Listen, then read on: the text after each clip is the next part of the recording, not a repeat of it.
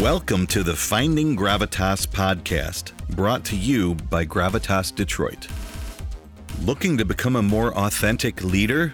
Finding Gravitas is the podcast for you. Gravitas is the ultimate leadership quality that draws people in. It's an irresistible force encompassing all the traits of authentic leadership. Join your podcast host, Jan Griffiths, that passionate, rebellious farmer's daughter from Wales entrepreneur, leadership coach, keynote speaker, one of the top 100 leading women in the automotive industry, as she interviews some of the finest leadership minds in the quest for gravitas.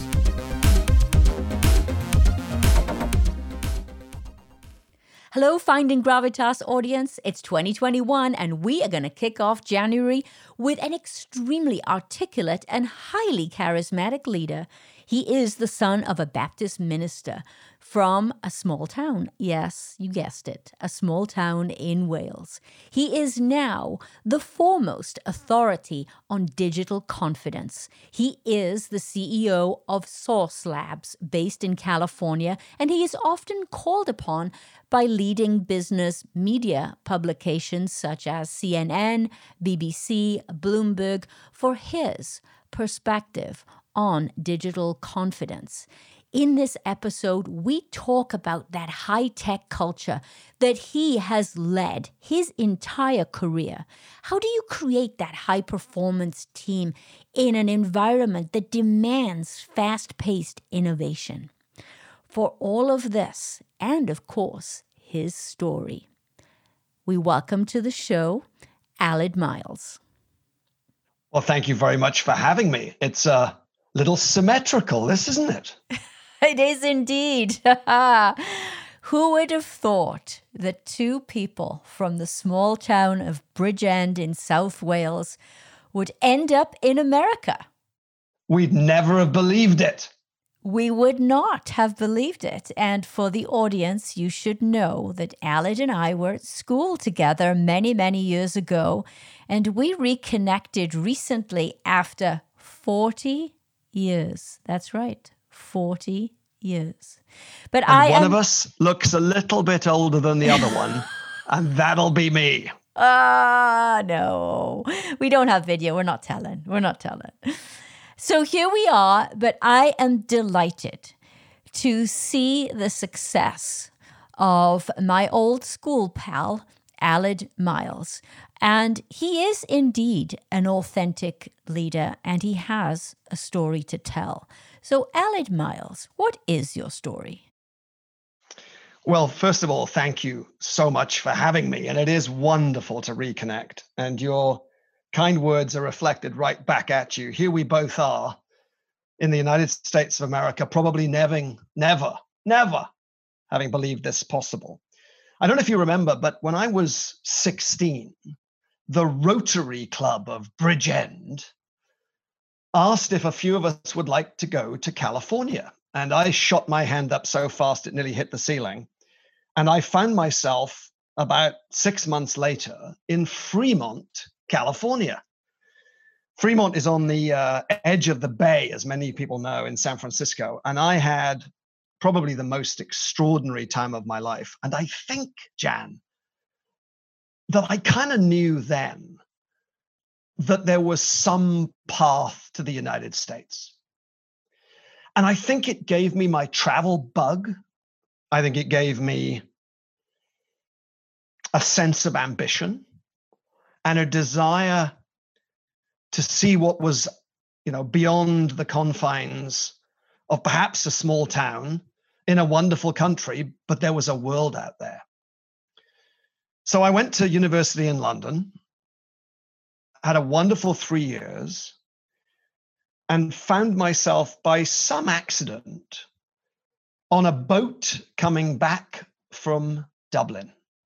That crossing across the North Sea on a Sealink ferry, and the engines broke down or one of them did. And literally, what was supposed to be, you know, a four-hour crossing was a nine-hour crossing. And I met two young men who started a technology company in Putney, in England, just outside London. And they said to me, What are you doing? And as you well know, I had always wanted to go into the creative arts and become an actor. And that was my dream.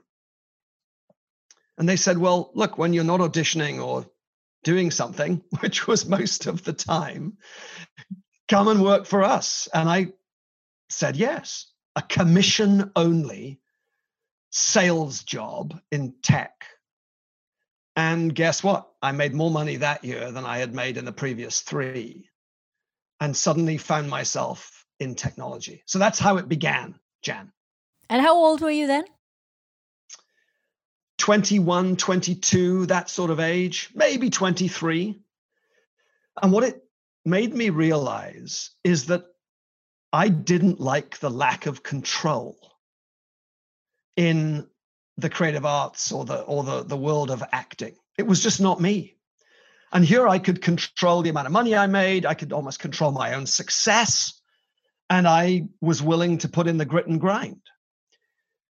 And from there, I discovered that there was this whole industry with different levels. Something I know that you discovered in the automotive industry, right? There are people called, wait for it, manufacturers. And they are at like the top of the food chain. They make it and somebody else sells it. And what I noticed was the place to be in the software industry, and I won't compare to the automotive industry, was if you were in the software industry, you were running on 80 points of margin and you had control. And I was fortunate enough to get a job at a company called Symantec when I was probably 26, 27, I moved to the Netherlands and people began to know that company because of the Norton software brand. So if you've ever had a virus on your computer, I hope not, you may have used the Norton brand to get rid of it. And at that time, the internet was growing, email was prolificating, and suddenly we were the hot stock. That really got me to America on a regular basis. Norton's headquarters were in Santa Monica, Los Angeles. I was traveling Europe. I got not just the taste, but the meal. And there was no looking back from there. And so that brings us to today. And you're CEO of a company called Sauce Labs. And I'm thinking that's not ketchup. you know, what's a little embarrassing, Jan, is as a Brit, my ability to say the name of the company I work for is quite hard. So it, it's Sauce Labs, right? Now, when I said it first, my wife was like, I've checked on the internet, no company exists. You're lying to me. And, and she's, I said, what do you mean? That Of course, there's a company called Source Labs. She said, what, S O U R C E? I said, no, Source, S A U C E. She's like, you're so British. So it's Tharth Labs. I have to say it in this the best American accent I can muster. Um, yes, Sa- San Francisco based, uh, global uh, footprint in the testing space. So if I could be very quick, what we do is, Jan, when you fly, I don't know which airline you prefer, but let's say you prefer American Airlines, you go to their app, you have a different phone from me, I'm sure, right? We have a different version of the iPhone. On it, we have a different operating system. On the on our computer, you might use Safari. I might use um, uh, Google Chrome. For the American Airlines app to work across as many as 3,000 variations, it must be tested so that you get a digital experience that is full of confidence, full of trust, that your user experience is flawless, trusted, and secure. So we we believe that digital confidence can light up the world if it works for everyone. And so what we do on a global basis for the, the Fortune 5000 is test applications and web um, before it gets to you so that it won't go wrong. Ah, that's interesting. I uh, I didn't fully understand that, but now I do. And how long have you been with this company? It's fairly recent, right? Yeah, uh, 12 months. I literally hit the one year mark about a week ago. What is authentic leadership to you? You're the CEO of a company, you've had a tremendous, successful track record in your career. But what does authentic leadership really mean to you? That's a great question. And it has, I'm sure, in the course of your show, so many different answers. It does. The one that the one that comes to my mind is the ability to be vulnerable. The willingness and perhaps the inner strength to be vulnerable. And I think riffing off that, I look for and try to be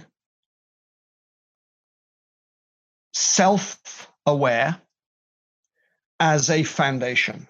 Because I think if you're self aware, as much of the time as possible, you can go through these four stages that I think in each stage give you a degree of authenticity that you must strive for. And by the way, striving for authenticity in leadership, I think, is critical. So I think the question is bang on. I, am a great believer in this two by two, and that is are you willing to identify or have people identify to you moments where you are unconsciously incompetent? Now, incompetence a little bit too big a word, right? So, so let's let's dull it down. Let's make it you know lowercase and not in bold. But if you are willing to listen to and accept feedback that at some moments in a day, in a week, in a month, you are being unconsciously incompetent, then you can move to become consciously incompetent. And when you hit that moment, it's it can be a harsh realization and you have to be in a place of vulnerability but it is only then can you look at what you need to do or be to become consciously competent and one strives i think for the place that is unconscious competence so each stage each journey of that two by two is one of vulnerability. The second thing, Jan, that I look for is, and I call it turning up at meetings to not be right at the beginning of the meeting, but try to be right at the end. And it, it's coupled with my third point, which is the concept of, of authentic leaders show up to learn, not to win. It's about holding your opinions loosely, not strongly. And then it leads perhaps full circle into this ultimate ingredient of vulnerability, and that is compassion. And recently, I've been very interested in the concept of compassion as a fundamental ingredient of authenticity. And compassion doesn't need to be about docility or weakness or meekness. It is about listening. It is about understanding. It is about walking in somebody else's shoes. And I believe that leaders who are compassionate are more agile. They get things done quicker and they breed compassion in others. Because who doesn't want to be in a compassionate relationship? Either at work, at home, or supplier to customer particularly in the midst of what we're dealing with right now. Yes, I agree with you. I think that all traits of authentic leadership are infectious. People in an organization look to their leaders. They model, they emulate the behavior that they see. And I think often leaders forget this awesome responsibility that they have. People are looking at them and watching them every single day. And it's not just about the numbers. Of course, the numbers are important. Of course, there's a business to run. But it's much more than that. It's about the how, it's about the behaviors, it's about how we connect people and galvanize them to our vision to move the team and the company forward. I, I really I love the way that you articulated uh, the the the spectrum of your understanding of authentic leadership. I think there's a lot there that our listeners will be able to grab onto. The ultimate goal is to create this high performance work team. What do you think are some of the most important ingredients to that high performance work team? Emotion. Because from emotion comes purpose. I don't believe you can create a high performing team if you do not have an emotional connection to what you do and how you do it. You hinted at it just a second ago. For me, it's not just the work we do, it's the way we do the work. Both are important. It is the balance of operational versus adaptive leadership. Yes, numerics, metrics, accountability, fundamentals, operationally critical, but coupled with adaptability. So let's talk about emotion for a second. At the beginning, when you kindly asked me about Sauce Labs, the company has a soul. Oh, I was so relieved when I joined the company to find that it had a soul. But it also has a brain. And the brain for us is about creating this world of digital confidence. And our heart is to ensure that digital confidence works for everyone, for it to be effective. Because there are things that dig- the digital world is doing that's changing the world for the good. There's plenty of negativity. I get that. But let's also remember that the digitization of our planet, in many, many ways, is for the good of mankind. The hands are how do we do it? For us, we create a test platform that is one that creates a flawless and trusted digital experience. Now, running you through our vision, you know, mission and purpose, you'd say to me, you know, more marketing. No, it's emotion. It's because our employees, I hope, make a connection to what they're doing, changing the world, having relevance, being needed. And therefore, we have a soul filled with emotion. And if that isn't in our company, it's very hard to create a totality of high performance. Because it's not just the work we do, it's the way we do the work. The, the, the other component of this is when you've got that base from a leadership perspective, I'm a huge believer that leaders have to monitor, manage, and measure their energy. The danger is it's perceived as potentially being not authentic because it's almost a bit too Machiavellian. And, and I, do, I disagree with people who think that way. I, am almost at the belief that the, that the chief executive officer, the CEO, is as much the chief energy officer as the chief executive officer. Because you've got to understand the energy of the company and what energy you're putting in, when to be very driven, when to take a step back and be service orientated in your leadership, when a didactic level of leadership is needed to right the ship, what contributions you want from the team to get the interlock and the inter connectivity, tissue that makes high performance teams work, cooperation, cogs working as one.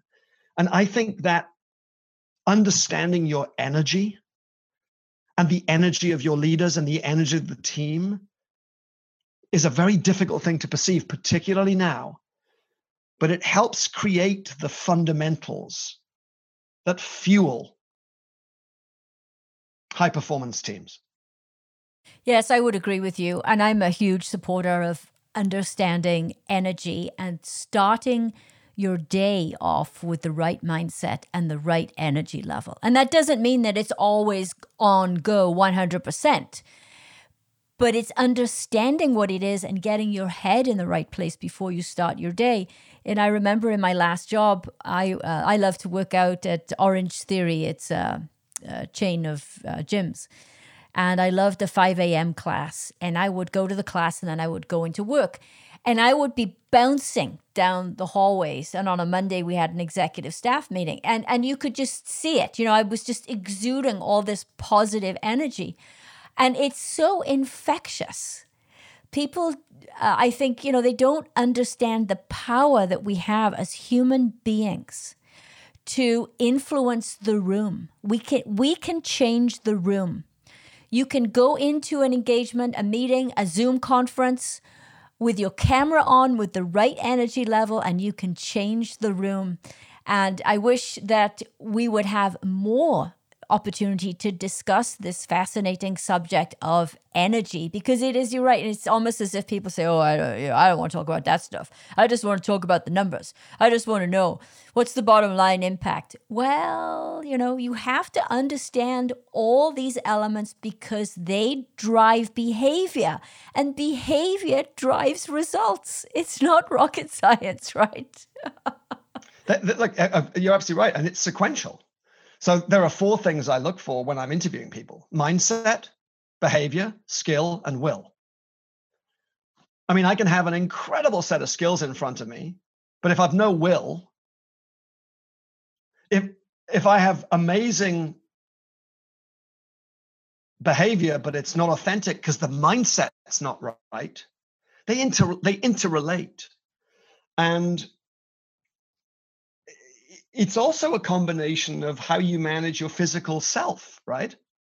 It, you know, how much you sleep, how much you exercise, how much you eat, how much you drink. I mean, they have an impact. And and you know, listen, we're all able to put on a brave face and then come off the call exhausted, right? But I believe that the better that you manage your overall physical self relates to the well-being of your leadership. I think you're right. Let's take a turn into your personal life. How do you start your day? It's varied. I would love to say I bounce out of bed and hit the gym and I'm a magnificent physical specimen, but I have to tell you, I am not a gym early person. I am not. I have two kids, one's seven, one's two. So I think you can get a fairly good idea of how I start my day. I find that from a waking up perspective, it's about 6:30. And four days a week, I fast until about 11. So I try to have the last meal of the evening at about seven latest, and then fast through till about 11, 12, um, just allowing myself a black coffee.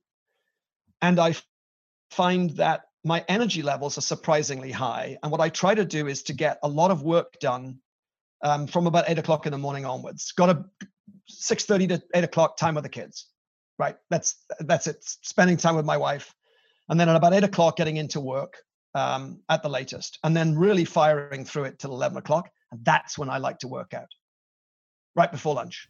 Mm. Do I achieve it every day? I don't, but I do try to stay physically fit. And even if it's just getting outside for a walk as opposed to some hard work in the gym, um, and I, I just have some weights in the garage, right, that just keeps me going. We have a treadmill, it's simple stuff.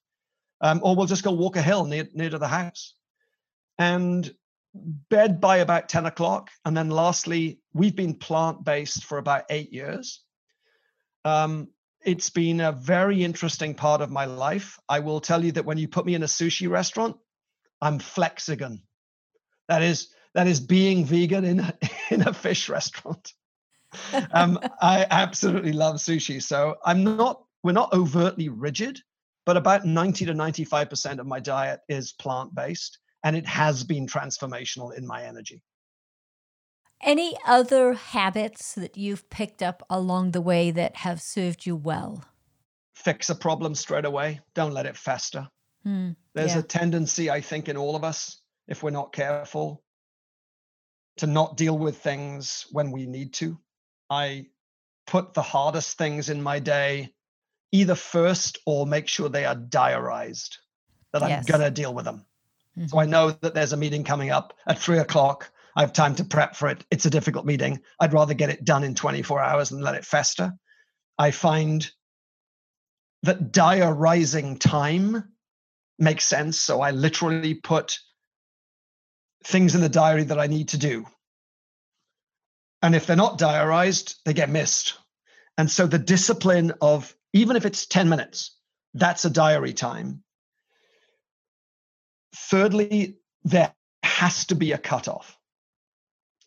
And the habit that I've got into is trying very hard to not work in the evenings, particularly when the kids are available to me and me to them. Uh, uh, uh, I'm pretty sure that if I work my time in my day right, I should be able to get everything done that I need to do, therefore giving me a boundary between work and home life. Because I think the phrase, you know, work and life balance is is gone. It's just balance. And I've noticed that balance creates back to the health uh, benefits, back to the physical benefits that are back to the mental benefits, that go back to the authenticity benefits, that go back to high performance benefits. I'm not surprised that you're asking these questions. You've thought about this a lot. I know it's all linked. It's all linked. Yes, and I I think what you just what you just said about dealing with the hard things right away and not putting them off. That goes right to the heart of how we talk to ourselves in our head. And often I think we don't realize that there is this voice, there's this constant narrative that's running around in our head. And it honestly took me a long time to understand and figure out that I could control that. you, you can't just let it run, you have to control it. And how you choose to live your life will determine the quality of your life, will determine your leadership of yourself, of people, it will determine your success, and so on and so forth. But it is, you know, getting up in the morning, the first thing that you do, and then making that commitment to yourself, um, as you just stated. Hey, I'm gonna, I'm gonna, whatever comes across my path today, I'm gonna take it head on. If I don't, I'm gonna, I'm gonna put a place for it. There will be a placeholder for it, and it will be actionable, and I will do it. And so often we try to talk ourselves out of things. And I've done it. I mean, I'm human, I do it too. One of the best pieces of advice that I ever heard about mindset was how you start your day. Don't check your email, don't check your phone when you get out of bed. Make a commitment to do something, and it can be something small. It doesn't have to be go to Orange Theory, which now, by the way, is 4:45, not 5 a.m. it doesn't wow. have to be that, but it can be the, uh, in the, the uh, military. Make your bed you know, that's do something. To start to program your mind into the sense of accomplishment. Starts with something small, and then eventually it becomes that's who you are. And before you know it, you're accomplishing all of your goals. So I think it's it's it sounds so simple, but it's very important because it's at the core of human behavior. while you're talking, there are two words that came to mind, and that is parallelism and sequentialism. And they are components, I think, of, of leadership at a senior level where people get caught in the tyranny of or, OR, either or. There are some things, as you've just described, start with a little thing that are sequential. And sequentialism in leadership is important. You can't do something at stage four if you haven't started at stage one, because the dominoes have to fall in the right order. Often, in terms of communication, you have to get communication in the right order. But there are also aspects of leadership which have to have parallelism that are happening at the same time. Because really, what we've not said, I mean, what, what the role of the CEO as a leader is truly around creating an environment for high performance. And we could discuss what that environment is, and we have a little already. Two, ensuring that risk is mitigated. Three, creating a sustainable growing business. Sustainable as important as growing. And fourth, creating value for shareholders. Now, there's one thing missing in that is customers. But I believe that if you create the right environment Happy people do happy work. Customer focus is a given. That creates a growing and sustainable business, that creates a shareholder experience without risk. And the concept of the little things, the habits that you form, starting your day, can be split into the things that are needed to be done constantly, the parallelisms, and the things that need to be done sequentially. And the one little tweak I make is what's parallel, what's sequential. Mm. Yeah, it's a it's a, a, a great thought process. You mentioned the environment for high performance team. You're in the software business. I would imagine that creating an environment where innovation can flourish is very important because it's uh, fast paced. There are changes coming through constantly. One of the things that the automotive industry is struggling with is that uh, as we move into the world of the EV, it's basically California high tech uh, culture in a vehicle. So, help us understand a little bit about how you create a high performance team in this environment that is extremely fast paced. There are lots and lots of changes. You know, product life cycles are very, very short. And you have to be able to bring ideas to the table, and people have to feel safe in order to do that. How do, how do you do that? How do you create that environment? look, I, I can't profess to give any advice to an industry that I'm not from. Okay. But I think we both recognize that every industry is a digital industry today. And the digitization of everything, the digital mesh that is around us, I would say, and I, I, I gotta believe that every automobile manufacturer but maybe not everybody in the supply chain, maybe not everybody that supports needs to think first digital. The car is becoming but a device. And that we do so much more in the car than we were able to do. And the car does so much more for us than we were able to do.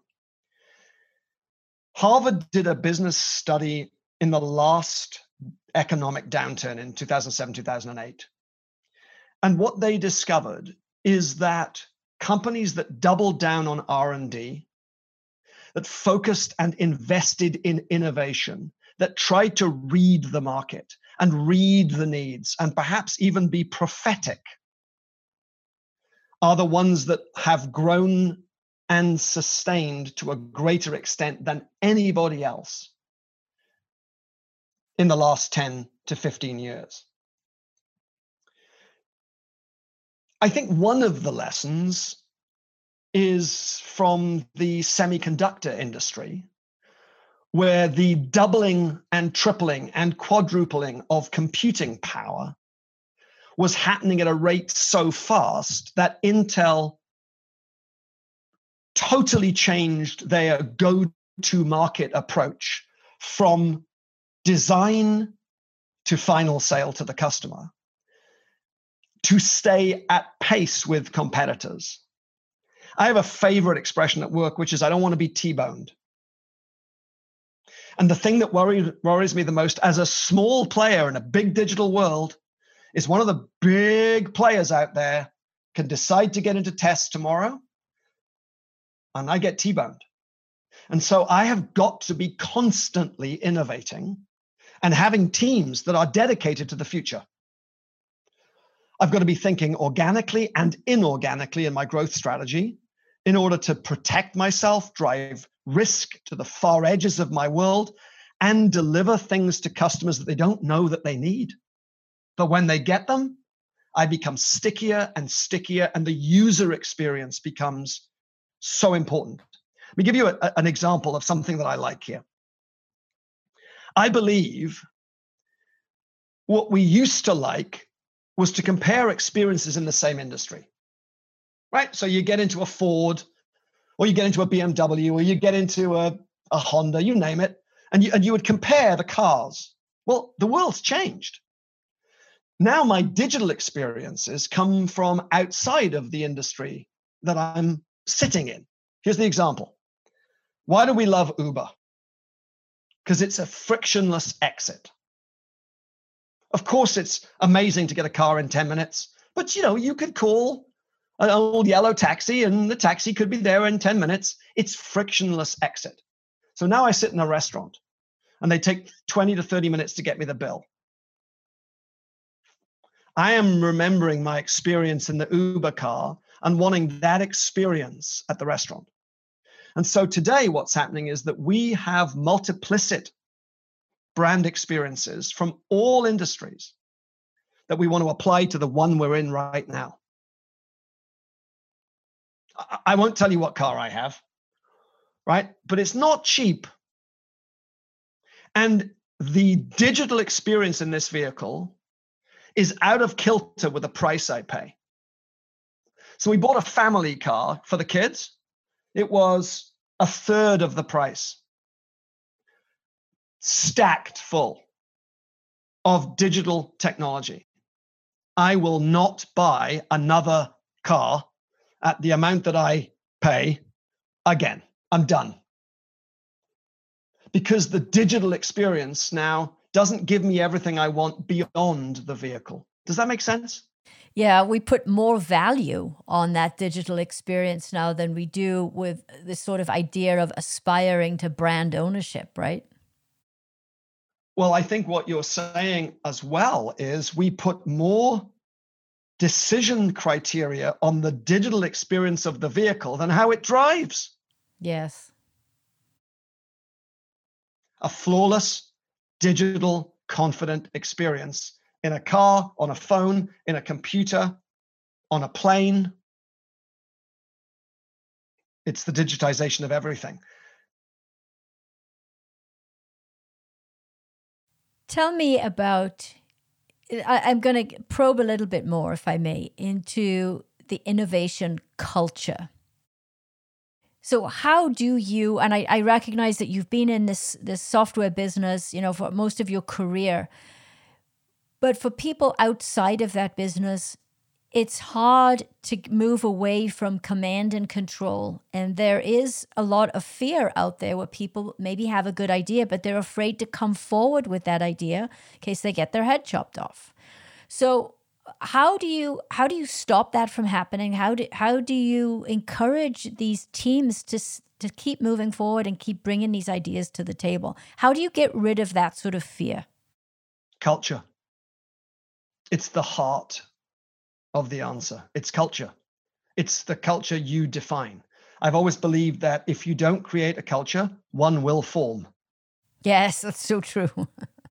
and that doesn't mean it's the one you want, right? And so you have to be prescriptive. I think the word I like the most is intentional about the culture that you create.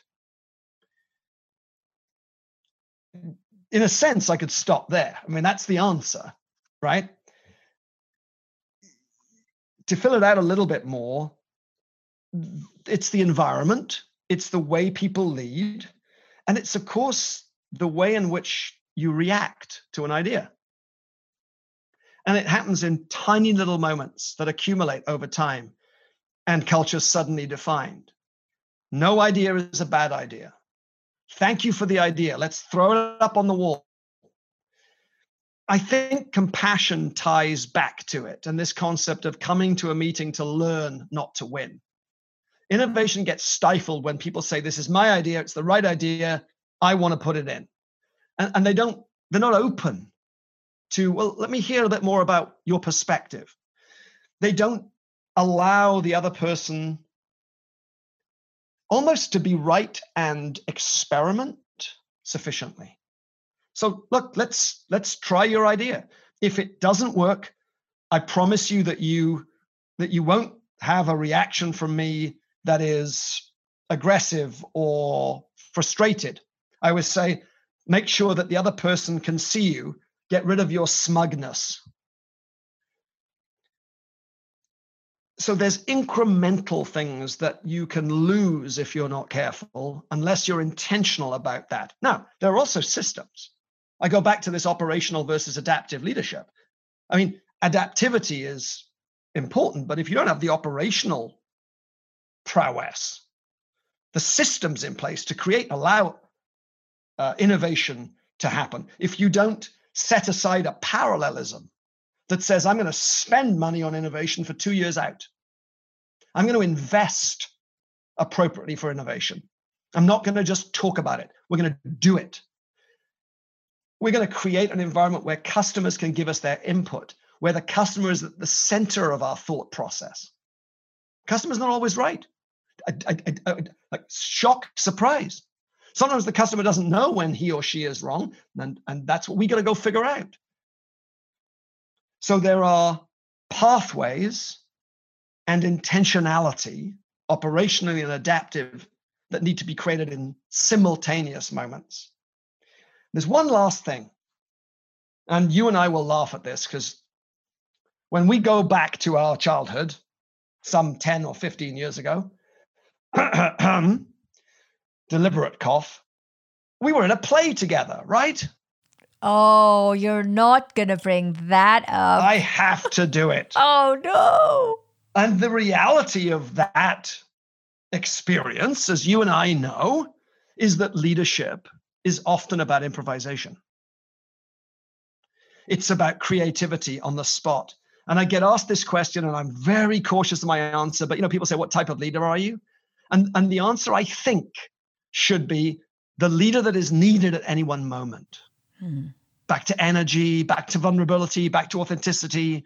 That concept of at this moment, this person needs to, me to not be what's in my head, to walk in that person's shoes, to breathe, lower my energy. Or that person needs me to fire them up, motivate them.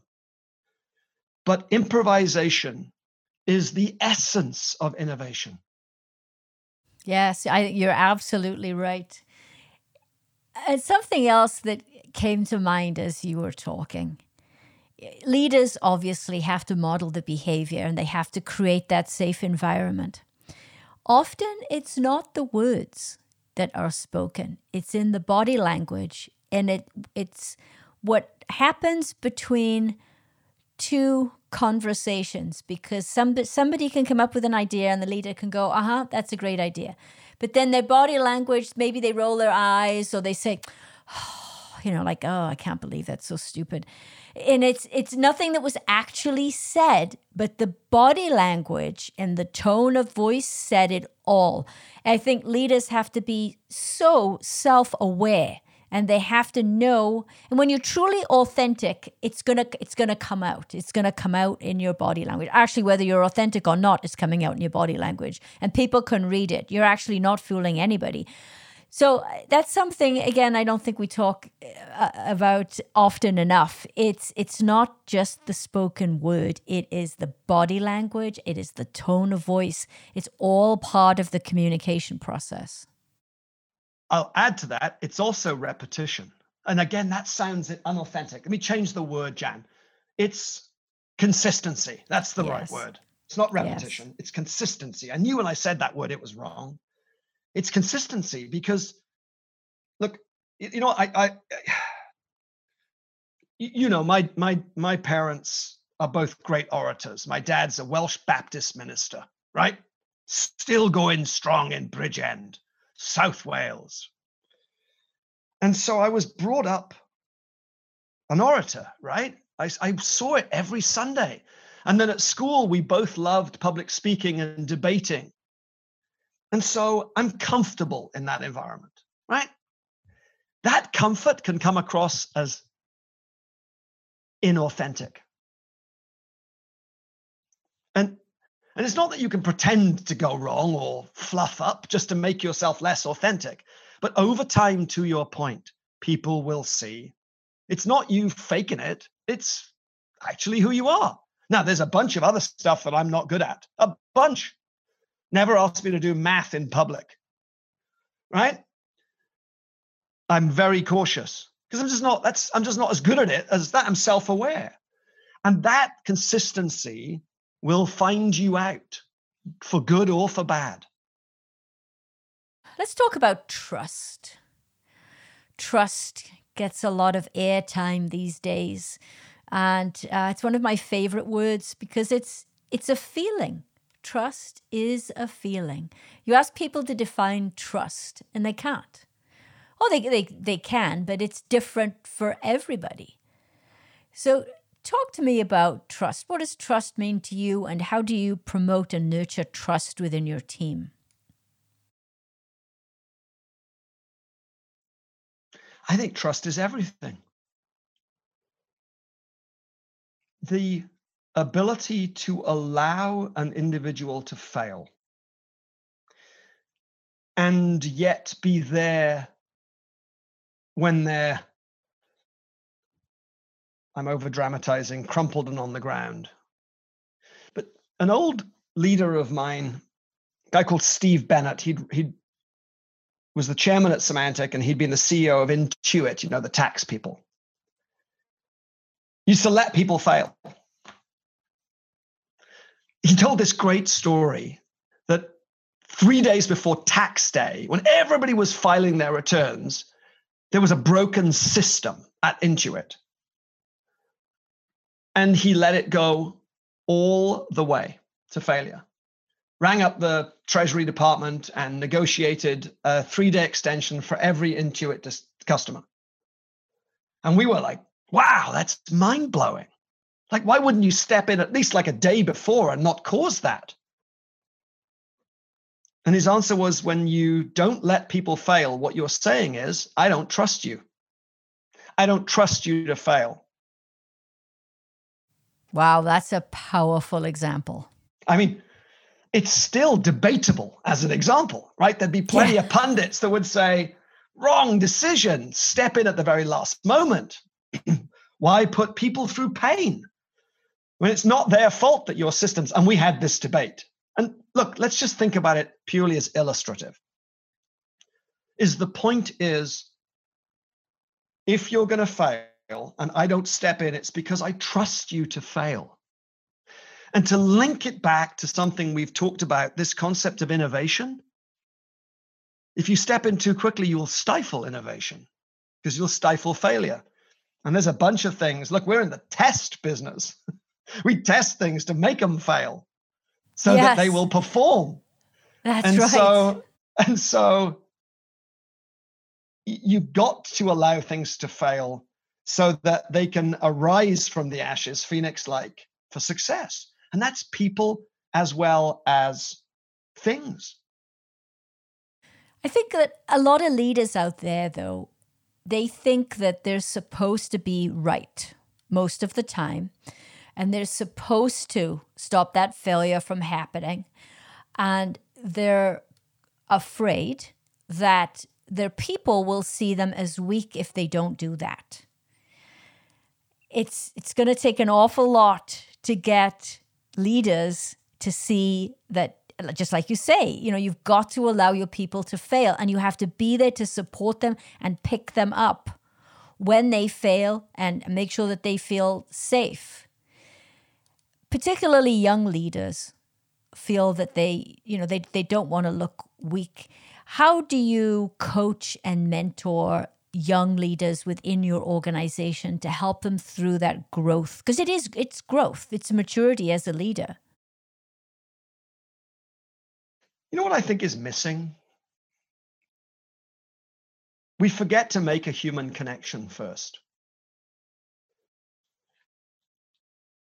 and therefore we don't allow trust to creep like a vine and the vine example without overdoing the analogy, is that Vine is strong. The more of it, the stronger it is. There was a conflict going on in our organization between two leaders on our extended leadership team. And I started to dig into it. And what I realized is they didn't understand each other as people. One of them is very directive, one of them is very amiable. Doesn't mean that either one of them are wrong for their base human personality trait, but they hadn't worked out how to understand each other in that opposition. It's a bit like I'm clearly very extrovert. Uh, my opposite tendency is analysis. And so when you start understanding the people around you and making a human connection first, taking the time to find out, especially in the midst of a pandemic, who are you? How are you? What are you dealing with? You know, without being over personal. How's life? That for 10 minutes, take some time to build trust through a human moment. Uh, people talk about the pandemic. Yes, it's great. We you know we start our Zoom calls on time. You know, people aren't fussing around making a cup of coffee, opening their laptops, etc., etc. But we are forgetting to take 10 to 15 minutes, even on large calls, and say, how's everyone doing? If we don't make the human connection, how do you build the vine of trust? How does the vine of trust grow and strengthen you? Now, I'm sure there's a ton of other things, but that's the one thing I think at the foundation, it's easy to miss. Yes, and in this virtual world that we're in right now, we don't have those little pre-meeting conversations or post-meeting conversations. None of that is is happening. You have to make an effort to make that happen. As you say, whether it's it's a dedicated 5 or 10 minutes before the start of the meeting or setting up more one-on-one calls that are specifically just dedicated and devoted to how you doing? How's the family? What's going on? Making that human connection. Aled, what what else have you learned from the pandemic? I, I've had several business leaders tell me that they've learned to make decisions and make things happen in five steps instead of 15. Um, what what comes to mind as uh, maybe a success story within your business that perhaps surprised you?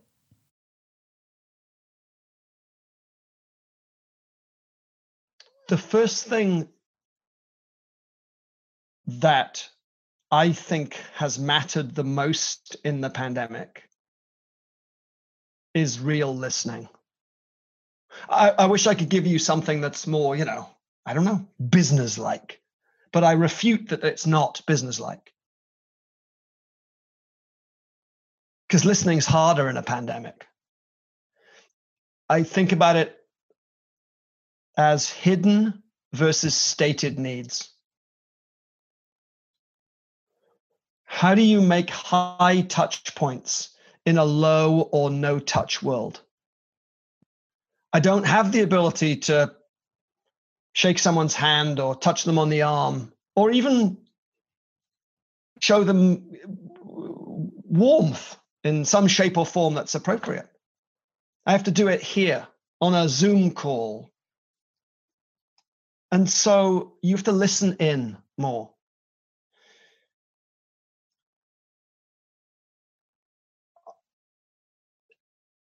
The opposite side of that coin, I can give advice on hey, cash is king. This is a moment where you need to preserve cash or build cash. But it depends on the state of your business. We're what's called a scale up. We're not a startup, we're a scale up. And so, cash and decisions that preserve our cash and our cash flow and our cash management are critical. So, I can give you the balance, right? There's a whole lot of operational stuff that's super important about the way we think and the way we operate. And then there's little things like don't miss birthdays in your team. Try and find that moment where you see somebody maybe just not as engaged as before or a little sadder than before. Observe where mental health may be deteriorating because it's real. Because people are in different states to your own. They're suffering in different ways. Think about the parent, think about the young 20 to 30 year old who is living with a group of people all crammed into an apartment in San Francisco and wanting socialization to happen. Everybody is different and everybody has a different need. So there's a business responsibility, but there's a personal responsibility. And you have to amalgamate the two. Yes. Yeah. Well said. Let's talk about the younger generation coming into the workforce today, what advice would you give to your 25 year old self today in today's world? For me, and this is directed at me, a greater sense of humility. I I look back on the my gosh, 30 years since I was 25, Jan. And I would say much of that moment, that 30 years, was not infused with the right degree of humility. I would reduce the moments of anger that I've experienced internally and find an inner calmness which enable, would have enabled better decisions at times, more thoughtful decisions at times. I would never stop advising myself and others that careers don't happen instantly, that there is a grit and a grind that you have to do. But guess what? The more you put in, the more you get out, is still a truism. Lastly, I think that we are in a situation very genuinely where the generation underneath us, or maybe one more, twice underneath us, has got to take back control. And I am currently probably the least optimistic about future than I've been in a while. That's not to say I've lost all hope or I'm not an optimistic person. My glass is always half full. But knowing what we know now, there are three areas that I think we need to take back control. The sustainability of our planet, it's shouting at us, and we're not listening to the hidden versus the stated needs.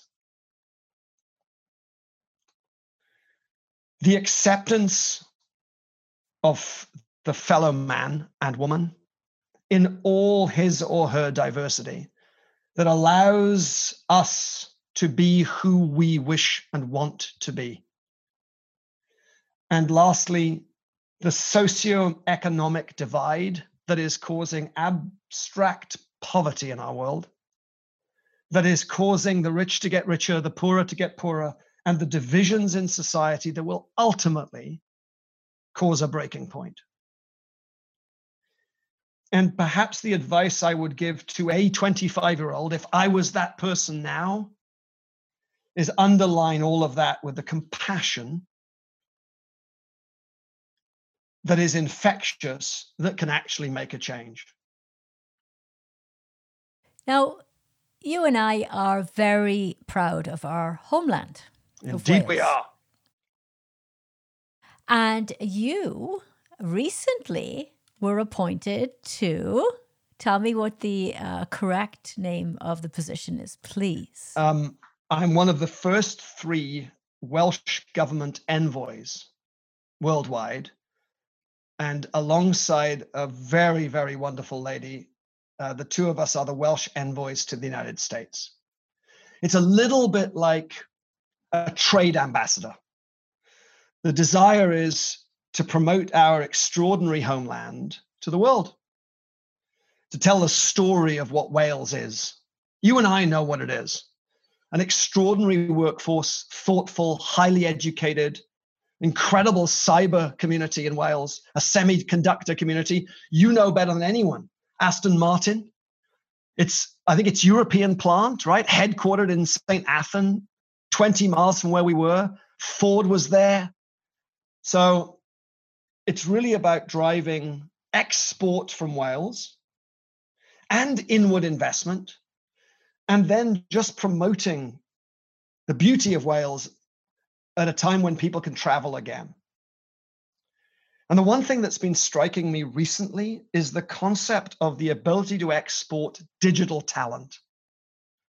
We may be restricted from travel, but the beauty of these moments are as long as we're okay with time zones, we can export the talent in a digital manner across the globe.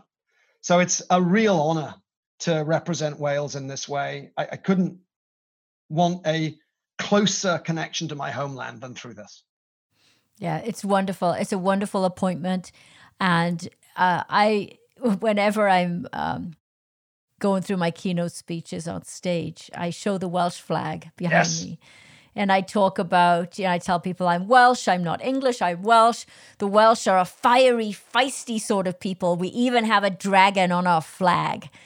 And there is that sort of sense of, of passion and um, the, that rebel spirit that we have in Wales, but it really has manifested itself in a, a truly talented skilled workforce.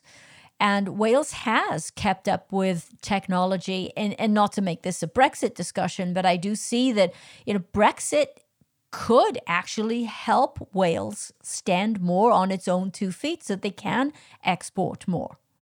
Jan, I, I'm not saying this in the wrong way, but there's talent like yours, like you, in the automotive industry in Detroit. I had no idea you were living in Detroit. You've uh, you be, you became an executive in this industry.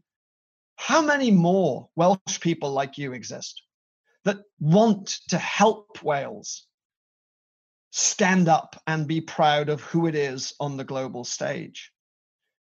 Every day, I, I can name four or five people that we discover that are Welsh doing amazing things. Do you know, for example, that the head of the Star Wars franchise at Lucasfilms is from Tenby? Now, no. Now, let me tell you, for those of your listeners who are going, what did he say? Tenby? It's the most beautiful seaside town in Wales. But she lives in San Francisco and she's amazing. And, you know, it goes on and on. And then one of the things that I've witnessed is, you know, the, the Welsh government, as you know, as you know, of course you know, has, has devolved some of its powers from Westminster. And one of the most interesting thing that's been going on recently is that the First Minister and his team have been able to make their own decisions about how to deal with the pandemic. And as a consequence, their decisions and rules are different from Northern Ireland, Scotland, and England. And when the UK figures are put out, they tell a story that is not the story of how low Wales has kept the numbers compared to England. Now, I'm not knocking England. Please, no. I lived in England for most of my adult life and love it. But the devolution power there has helped Wales in the same way that you hint that the devolution and the management of trade in a Brexit environment could help Wales. Yes. Yes. And I think that's a beautiful way to close our time together today. Aled Miles, thank you so much for sharing your story and your leadership insights with us today. It's a pleasure, but most of all, it's a pleasure to reconnect with you after too many years. And I am delighted at your success and all that you have brought to this fascinating and relevant subject for leadership. So I super appreciate being on. Thank you. Thank you.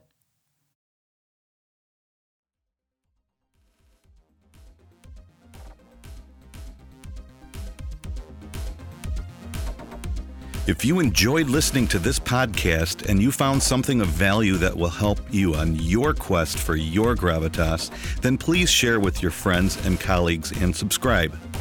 Visit us at gravitasdetroit.com to find out more.